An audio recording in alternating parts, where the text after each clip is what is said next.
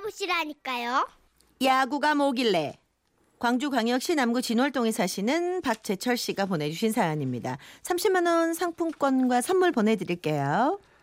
때는 1989년 제가 중학교 2학년 때 기술 선생님 이야기를 쪼까 해볼까 합니다. 아, 그쪽이구나. 그 기술 선생님으로 말씀드릴 것 같으면 야구에 살고 야구에 죽는 야구 귀신이었으며 지금의 기아 타이거즈 그 당시 해태의 골수 팬으로서 아, 네. 선생님의 별명 역시 호랭이 호랭이도 그냥 호랭이가 아닌 미친 호랭이였습니다. 예. 그렇다 보니 우리들은 야구 시즌만 되면 늘 긴장을 하고 아주 살얼음 판을 걷는 기분으로다가 등교를 했는데요. 야, 큰일 났다. 응? 아, 어제 해태 이겼냐, 졌냐? 응? 갑자기 그것은 왜 물어? 야, 오늘 사교 씨가 미친 호랭이 소빙은너 잊어버렸냐? 아 맞다. 어찌냐? 아 큰일 났네. 왜? 졌냐? 아 2연패요. 어찌까이. 니 저번에 2연패 했을 때 기억 안 나냐? 아유, 기억나제. 안녕하십니까 인사했는지 안녕 못하다가 운동장 20바퀴 안 뛰었냐. 아주 죽다 살았지. 아 큰일 났네. 뭐지? 나 오늘 주번인데. 이렇게 혜태가 부진한 성적을 보일 때 기술 과목이 들어있는 날에는 다들 초긴장 상태로 수업에 임해야 했는데요. 2연패의 날이 또 돌아올 줄 누가 알았겠습니까? 3교시가 지나고 쉬는 시간부터 우리는 똥줄이 타기 시작했습니다. 네, 아우 정말. 아우 어찌냐 오늘은 인사를 우째해야 되는 거요 안녕 못한 뒤 안녕하자 그랬다가는 또 동, 운동장 도는 거 아니요 오셨습니까? 그래야 되나? 아, 몰라 일단 일단 조용히 들려 어 괜히 책 잡히지 말고 그렇게 일순간 교실은 쥐죽은 듯 조용해졌고 묘한 긴장감이 흐르는 가운데 똑딱 똑딱 시계 소리만 들려오던 바로 그때였습니다. 드디어 교실 앞문이 열리더니 미친 호랭이가 등장했습니다. 역시나 호랭이 선생님의 표정은 심히 언짢아 보였습니다. 그리고 들어오자마자 소리를 치셨죠. 야야야! 왜 이렇게 시끄러? 미칠 노릇이었죠. 떠드는 사람이 있어야 조용히 할 텐데 조용히 하고 싶어도 못할 만큼 조용했었거든요.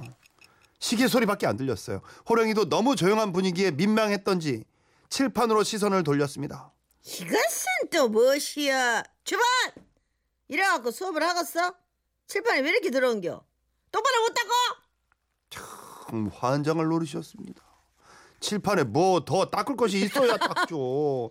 행여나 책 잡힐까 싶어 물걸레지까지 한 칠판은 파리가 미끄러질 정도로 광이 그냥 번쩍번쩍 나고 있었으니까요. 그런데 쓸데없이 트집으로 시동을 걸고 드디어 수업이 시작되는데요. 아, 오늘은 정기와 자기에 대해 배워본다. 그런데 그때였습니다. 선생님이 정기와 자까지 썼을 때 그만 분필이 뚝 하고 부러져 버린 것입니다. 뭐시여? 분필이 끊어져 버렸어? 영 불길한데 이거. 그러면 오늘도 혜태가 힘을 못 쓰는 거 아니요? 야 주반! 예. 분필이 와 이리 힘이 없고 물렁물렁이야. 누가 이딴 걸 갖다 놓겨? 아니 분필을 내가 만든 것도 아니고 다짜고짜 신경질을 내는 선생님 앞에서 저는 그냥 우물쭈물할 수밖에 없었습니다. 다음부터는 말이여 물렁한 놈 말고 딱딱한 놈으로 다 갖다 놓란 말이여. 어? 들어가 앉아. 그리고 미친 호랭이는 다음 타켓을 물색하기 위해 출석부를 펼쳐들었는데요. 어디 보자. 어이 동렬이 일어나봐. 그렇습니다. 다음 타켓은 제 단짝 친구 서동열이었습니다. 선동열 선수와 이름이 비슷하다는 이유로 동열이는 해태 타이거즈의 성적이 안 좋을 때마다 선생님께 호명되어 곤욕을 치러야 했는데요. 동렬이 예. 서동렬이 예. 말해봐라 동렬이 어제 왜 이렇게 공을 못 던졌냐? 예? 왜 8회 초에 직구를 던졌냐 이 말이요.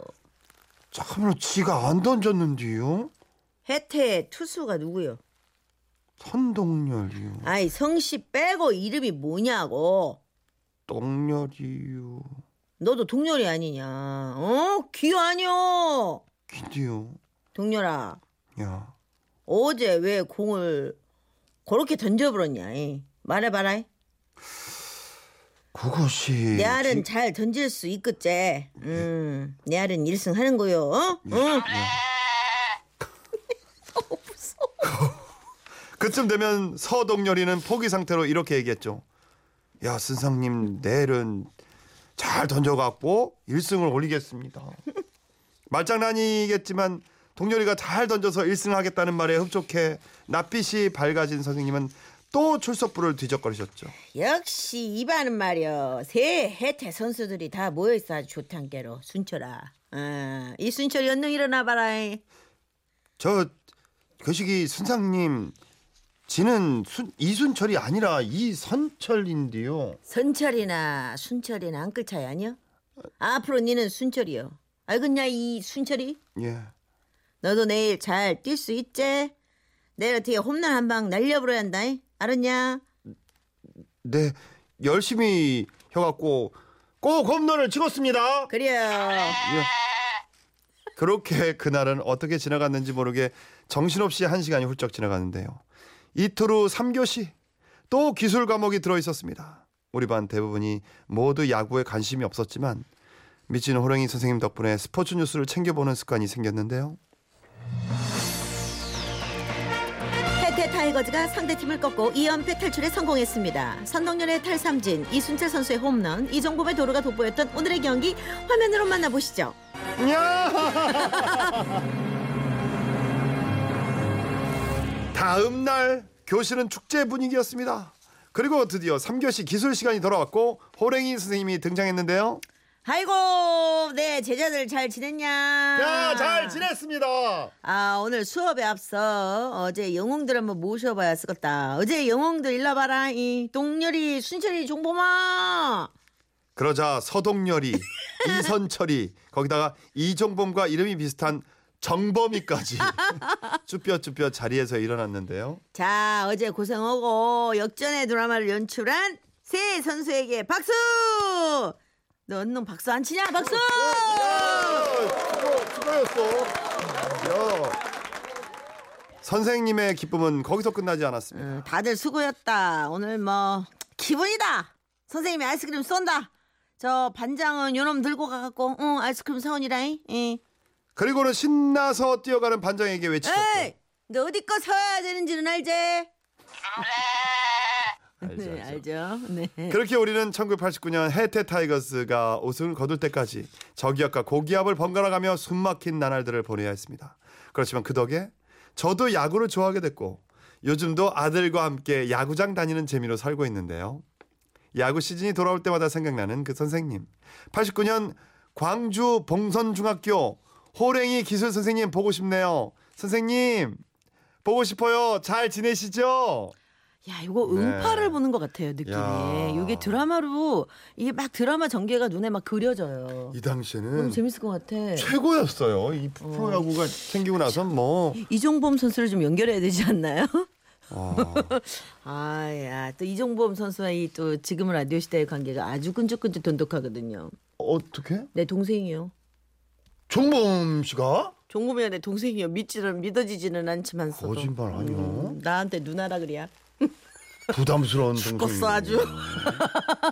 아 우리 저 이종범 감독. 아 어째 재밌네요. 그렇게 성숙하디야? 몰라.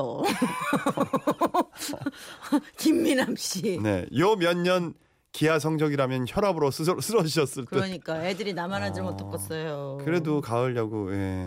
어머 김두래 씨 네. 웬일이에요? 심수봉의 야구방 나오나요?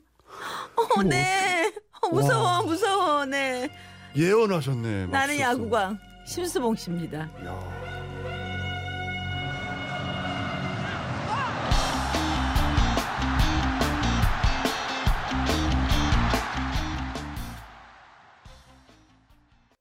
웃음이 묻어나는 편지. 우와, 완전 재밌지. 엄마의 동화 구연.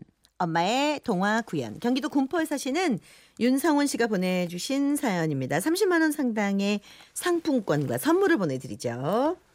매형과 누나는 맞벌이 부부라서 조카를 종종 친정에 맡기고 가는데요. 조카는 4살입니다. 그런데 사실 저희 엄마는 손주 맡아보는 거 별로 반가워하지 않으십니다. 아이고 지혜는 지가 봐야지 친구들 다 키워놓고 이제 좀 쉬나 했더만 어? 아니 나이 환갑 애를 떠보라 하노 용돈도 시원찮게 주고라 그날도 누나는 조카를 가지고 노는 장난감과 동화책을 잔뜩 짊어지고 친정으로 찾아왔습니다. 엄마 나왔어. 어 성훈이도 있었네. 아이고 저거 저 또 왔네 저거 엄마 나 지금 바로 출근해야 되니까 우리 민지 좀 잘 부탁해. 고생하셔. 성훈아 저녁에 보자. 누나는 조카만 덩그러니 남겨둔 채 황급히 집을 빠져나갔고 엄마는 조카를 보면서 깊은 한숨을 내쉬었습니다.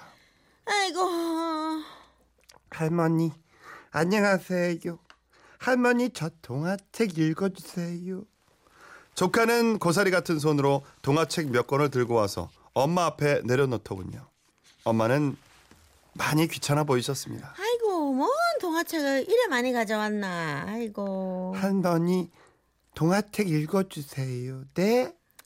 아이고 그래 엄마는 은혜 갚은 까치를 집어드셨고 조카는 엄마 옆에 바짝 기대서 귀를 쫑긋 세우고 있더군요.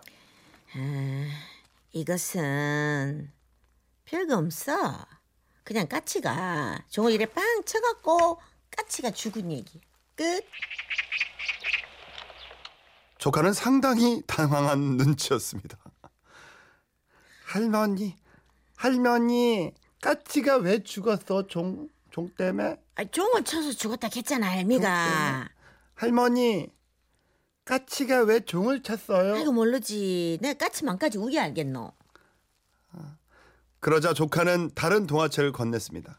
아, 할머니, 그럼 이거 읽어주세요. 이것은 또 무엇이냐, 백설공주. 엄마는 책을 휘리릭 넘기시더군요. 음, 그리고는 조카를 보며 이렇게 말씀하셨습니다. 옛날에 네. 백설공주가 살았거든. 네. 근데 사과를 먹고 네. 확 죽어버렸어. 끝. 헐. 할머니, 얘기 더 해주세요. 아이고. 더. 아 여기 책이, 백설공. 책이 두꺼운데 아 왜? 여기 백설공주가 할머니가 보니까네 이 꼴까닥 죽었거든. 더 이상 뭔 얘기가 있어. 끝났어 여기서. 할머니, 백조공주 뭐 먹고 사과 먹고 왜 주, 먹었어요? 그거? 저 마기할망 마기할망구가 응? 사과 준 게 먹었겠지. 응? 아니 그냥 그걸 왜 받아 먹어? 남이 주는 것은 함부로 받아 먹는 게 아니다. 조심성이 없으니까 깜깜한 거 아니야. 조카는 포기한 듯 이번에는 흥부놀부 책을 내밀었습니다. 아, 아, 할머니, 이거 그럼 읽어주세요. 아, 이거는 뭐 할머니가 읽고 자시고 할 것도 없이 이게 뭔 얘기냐면은 흥부가 박을 이제 확 쪼갰는데 그 안에서 막 보물이 확 나와갖고 흥부가 확 부자가 돼버린 거야. 끝. 아니, 아니, 아니. 그 이렇게 넘기면서 읽어줘요. 조카는 엄마에게 책장을 넘겨달라고 요구했습니다. 엄마는 마지못해 책장을 한 장 넘기더군요.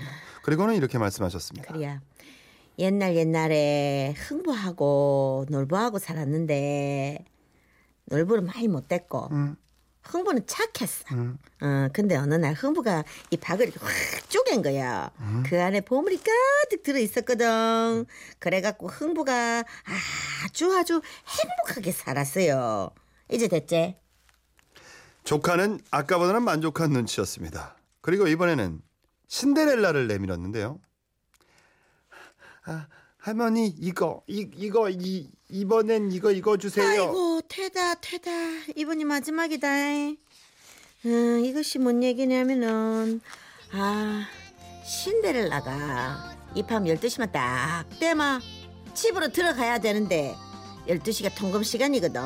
근데 야가 12시 전에는 전까지는 왕자가 아주 난리 부르스를 치면서 논 거야. 그래갖고 12시가 이게 딱 되니까 서둘러갖고 엄마 바빠갖고 호박 마차 타고 집에 갔는데 아이고 꼬도 안 차는데 비리고 가버렸네. 어? 그, 아 그래서요? 그, 그 어떻게 됐어요? 어떻게 돼 어떻게 돼 구도 한자가 왕자가 이렇게 확 주웠는데 구대에서 이만 발냄새가 겁나게 나보니까 어?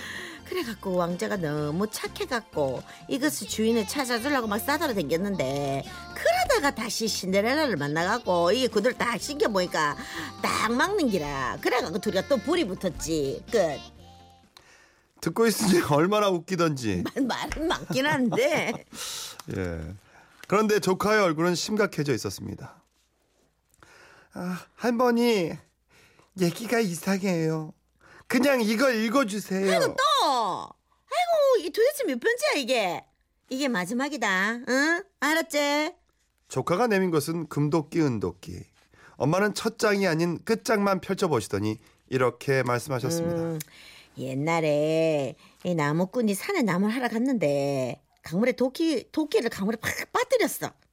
산신령이 나타나갖고 이 도끼가 네 도끼냐 그랬는데 아니라고 하니까 금도끼 은도끼를 몽땅 응 네가 져라 응 그랬다네 여섯 끝 아 니 그 그래서 어떻게 됐어요? 아이고 어떻게 되긴 어떻게 돼 도끼 싹 챙겨갖고 집에 갔지 그 집에 가서 어떻게 됐어요? 어 집에 가갖고 밥 해먹 밥 해먹었겠지 아이고 나도 이제 밥 해야 되겠네 가 삼촌이랑 놀아라 어머니는 그렇게 부엌으로 사라지셨고 조카는 허무한 듯 동화책을 손에 쥔 채로 한동안 멍하니 앉아 있었는데요.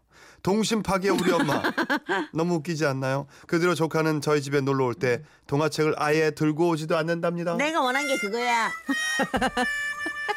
아, 이 해석이 어, 아 재밌어. 어, 할머니 어려워요. 그럼요. 할머니 왜 그랬냐면 안 보여 할머니가 잘 아, 동화책이 잘 안 보여. 아, 그럴 수 있겠네. 그럼, 그럼, 동화책은. 글씨가 큰데 애들 보라고. 코도 잘 안 보여.